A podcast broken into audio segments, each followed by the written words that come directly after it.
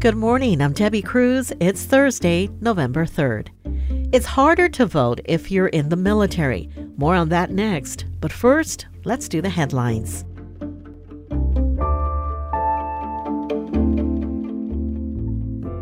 President Joe Biden will be in San Diego today to campaign for Congressman Mike Levin. Representative Levin, who is a Democrat, is in a tight race against Republican Brian Maryott. They are facing off to represent the 49th Congressional District, which covers most of northern coastal San Diego County and part of southern Orange County. Levin has represented the district since 2018. The county is working with two local high schools that have reported cases of TB. The county and school districts have notified those at high risk who may have been exposed at Mission Bay and Montgomery high schools earlier this year. TB screenings for those at high risk are also being arranged, but additional students and staff may have been exposed. The possible exposure periods were from April 2nd to September 16th at Montgomery High School and from June 17th to July 10th at Mission Bay High School. TB symptoms include persistent coughing, fever, night sweats, and unexplained weight loss. Most people don't get sick right after they are exposed to TB. Sometimes it can even take years for someone who was infected to get sick. It's starting to feel like fall here in San Diego County, and we may see rain again today. There's a 30% chance of rain with possible thunderstorms this morning, and in the mountains, it's going to be cold, windy, and raining and snow levels are expected to drop. If you're planning to head to the beach, the weather conditions are predicted to bring in a rough surf and a high risk of rip currents through tomorrow morning. From KPBS, you're listening to San Diego News Now. Stay with me for more of the local news you need. Hi, I'm Bill Hoehn. And I'm Ted Hoehn. Over the past 50 years, our family has brought many world class dealerships to Carlsbad including Mercedes Benz, Porsche, Audi, Honda, Acura, Jaguar, and Land Rover. That's right. This year we're celebrating 50 years in Carlsbad. So, on behalf of the entire Hoehn family, we want to thank San Diego. Throughout the years, we've taken tremendous pride in meeting and even exceeding our customers' automotive needs. We value the relationships with our clients and look forward to serving you for years to come we invite you to visit one of the Hoehn Carlsbad dealerships or hoehnmotors.com.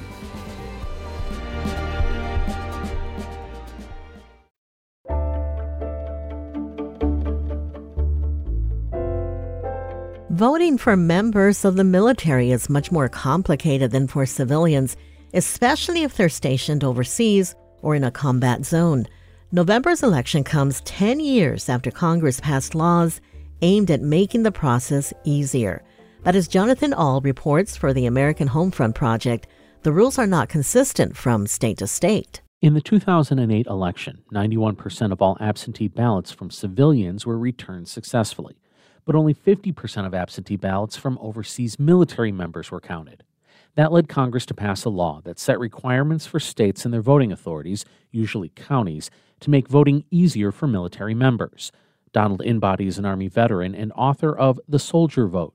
He says the biggest issue for military voters is getting their ballots on time so they can return them before the deadline. That's one of the reasons the law was passed that states had to have their ballots ready to go 45 days before the election. That was the primary purpose for that was to allow the state to get an absentee ballot overseas, give the person time to fill it out, and then have it mailed home. The 2010 election saw an almost immediate improvement, with 33% of overseas ballots coming back too late. Nowadays, states are supposed to mail paper ballots sooner, and a handful have implemented online voting for overseas troops. In Missouri, State Election Director Chrissy Peters supervises the online portal. And if a, a, military or overseas voter is in a hostile zone, then they can utilize the portal to return their ballot via the portal and or if they are choosing to receive their ballot via email, they can return it um, that with that method as well. While not all states go to that length to make it easier for military members to vote, the latest numbers show the percentage of military absentee ballot rejections is down to single digits. Making it easier for military members to vote is generally popular among politicians.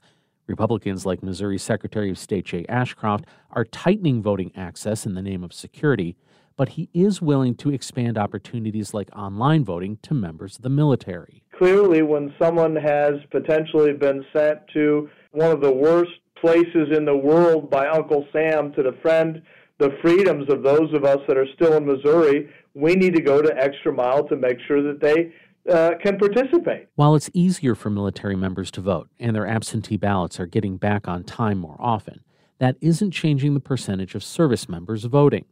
According to the Defense Department, 47% of troops voted in the 2020 presidential election compared to 74% of civilians with similar demographics. Scott Wiedmann is the deputy director of the department's Federal Voting Assistance Program, which provides resources to help troops navigate the election process. We see that folks who actually avail themselves of either the guidebook, our website, the voting assistance officers, um, have a much higher percentage chance of successfully casting a ballot in the election if they avail themselves of that. Inbody, the veteran and author, says some of the tactics states are using to help service members vote might work their way out to the rest of the population. The whole idea of absentee ballots didn't exist until the Civil War, when Congress wanted to let soldiers on the front lines vote. Inbody says it's not unreasonable to think that someday online voting could be as ubiquitous as absentee ballots. Using the experience that they see in the military to pass those rights on to other American citizens, there's certainly historical precedent to that. Making it easier for everyone to vote may seem fraught with political implications, especially in the current climate. But Inbody says even back in the Civil War, creating a mechanism for absentee voting was motivated by elected officials hoping it would help them get reelected. And that change stuck.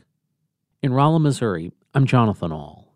This story was produced by the American Homefront Project a public media collaboration that reports on American military life and veterans.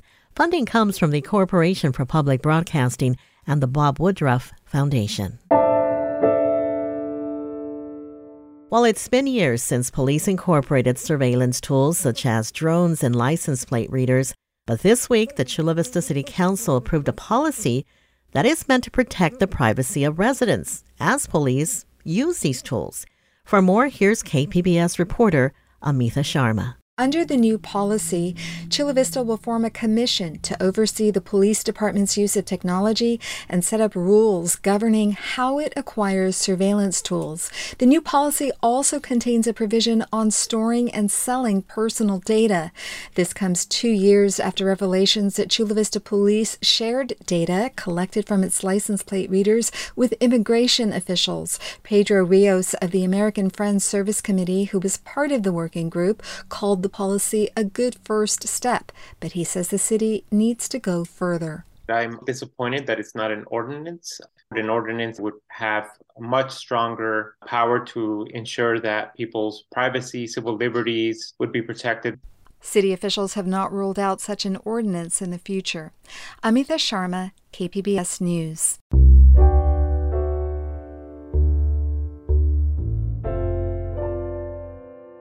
High Tech High teachers demanding action on their pending contract now expect a final response from charter school administrators by next week.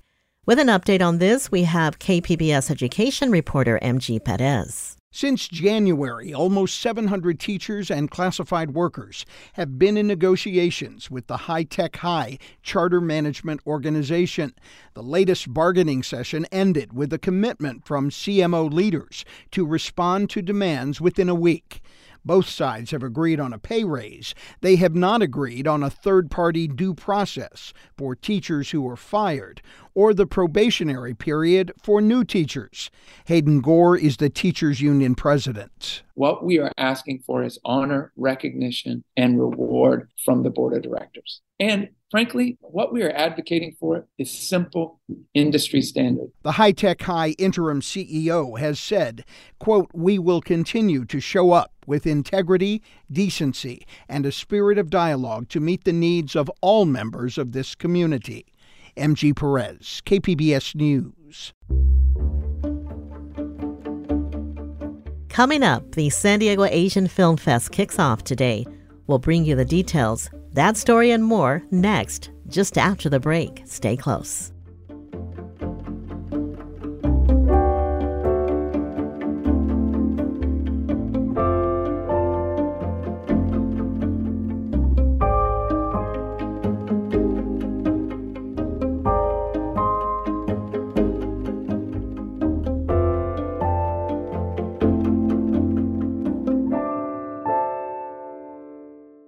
KPBS On Demand is supported by Under the Sun Foundation, presenting the Candlewood Arts Festival in Borrego Springs, featuring temporary public art projects that engage community and place. March 23rd. More at candlewoodartsfestival.org.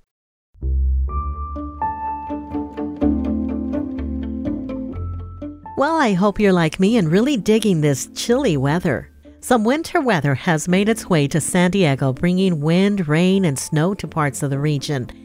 KPBS reporter Jacob Aere takes a look at what the latest storm means in terms of the mega drought, as well as the water supply struggles affecting much of the western U.S. Even with the recent wet weather in San Diego County, climate change is rapidly accelerating in California, according to a new state report.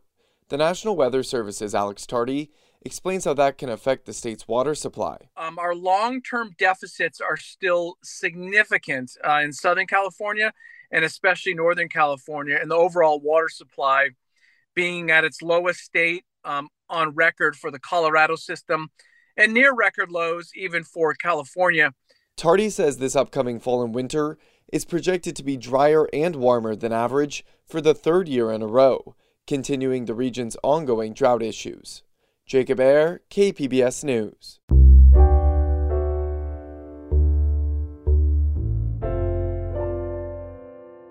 This month, medical professionals are spotlighting a disease affecting more than a whopping 133 million Americans.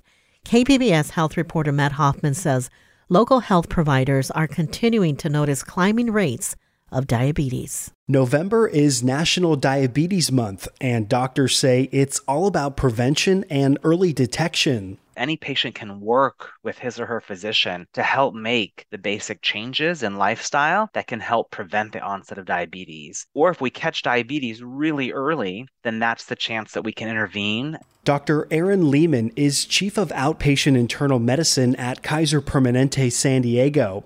He says people are being diagnosed earlier, but rates of diabetes are also increasing. The main concern is is the lifestyle either not having an active lifestyle with a lot of exercise or not eating a balanced nutrition. Risk factors can involve underlying conditions family history and lifestyle habits. Matt hoffman kpbs news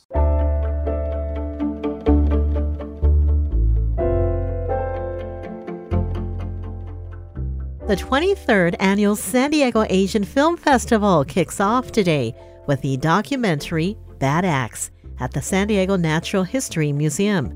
This year's festival returns to pre pandemic numbers with more than 130 films from more than 30 countries screening at four venues. KPBS film critic Beth Accomando spoke with the festival's artistic director, Brian Hu, about some of the films. Brian, you are about to launch this year's San Diego Asian Film Festival. But before we talk about the films, I wanted you to remind people of the breadth of the festival in terms of the different countries that are actually represented. Yeah, usually when people think about Asian cinema or Asian anything, they think about Chinese, Korean, Japanese. But one of our goals is to remind everybody that Asia is the biggest continent in the world and they're making movies everywhere and really good ones at that. So obviously we need to talk about India um, India is one of the biggest producers of film in the world. And India makes more than just Bollywood films. India has this bustling new independent film scene, films made in multiple languages. And so we've got a couple of films from India. We have films from Afghanistan, films from Indonesia, yeah, we, we also especially want to highlight the films from the Pacific Islands. So we have uh, work from New Zealand. And I, I, would say the heart of our festival are, is actually the films from um, Asian American, Asian Canadian filmmakers. This is a film festival that is largely uh, founded and organized by Asian Americans. And I think uh, one of our goals is to give a platform for marginalized voices here in the United States. I mean, Asian Americans don't have huge visibility in Hollywood or in the mainstream media. So those filmmakers and artists who will go out there to put themselves on the screen, we want to give them a platform as well. And one film that you have comes from Australia, which is We Are Still Here. And talk about this. This is like an anthology film. We've seen a number of anthology films coming from the Pacific Islands recently. I guess the idea is when you have so many young new filmmakers who are just dying to have a chance to tell their stories why don't you just put like 10 of them in one in one movie right? Um, and so usually what we get is like a feature length film from new zealand for instance with eight short films together and together they show a kaleidoscope of the maori experience. But this one is a little bit more ambitious than that. Yes they're putting they're allowing filmmakers from new zealand australia samoa to each have their own little short piece but they're woven together in a way that they're overlapping. One begins, another, and then stops halfway. Another one begins, and then it resumes later on. And the really ambitious part about it is, uh, I think they take as the impetus like um, Captain Cook's arrival in the Pacific Islands as a kind of like spark to uh, indigenous people having a voice. But then that cascades into talking about anti-colonial resistance. And then that that turns into this like um, incredible imagining of what the future might look like. So it has this kind of a sci-fi element too has animation.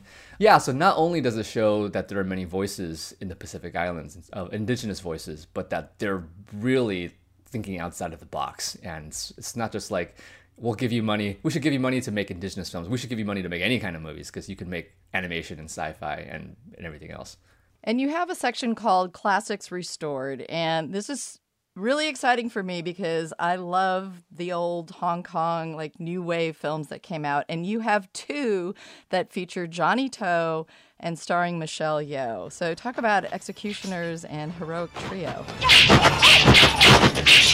Oh my goodness! All right, so so we have this section called Classic Restored, and it's usually you know like the, the, the important films of the past that pe- people have put thousands of dollars into restoring because, I mean like uh, in the United States, Hollywood is constantly investing in their libraries because they can still make money off of them. In Asia, it's not necessarily the case, and not only does that mean we don't have access to these films, it means we don't even know what the classics are. The Heroic Trio and Executioners these are not films you would normally think of as the important films of world cinema.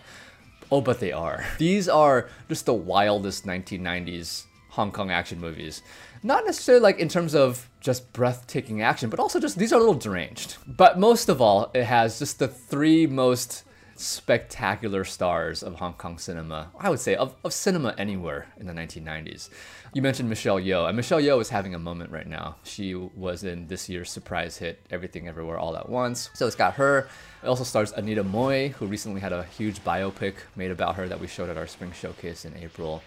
And then it also stars the one and only Maggie Cheung. And to see the three of them at their the peak of their powers, kicking butt, just being totally memorable, on top of the fact that there's a director like Johnnie To just allowing them to do the most deranged things. I'd say this is a classic. And for me, like growing up in a you know, Chinese household, I remember watching these movies on like VHS tapes or VCD, just like not good quality, but you know, whatever. Parents wanted me to learn Chinese. So to see this film now on like a 4K restoration on a big screen, we just tested the film yesterday. It looks incredible. And then the fact that there's a the, the sequel, Executioners, also has a 4K restoration. I mean, this is this is too irresistible. We're showing both, and it's selling well, and we know that the audience is going to have such a great time. That was Beth Accomando speaking with Brian Hu. The San Diego Asian Film Festival runs through next Saturday, the 12th. Its home base is at the Ultra Star Mission Valley, and with additional screenings in Balboa Park and at UC San Diego. That's it for the podcast today. As always, you can find more San Diego news online at kpbs.org. I'm Debbie Cruz. Thanks for listening and have a great day.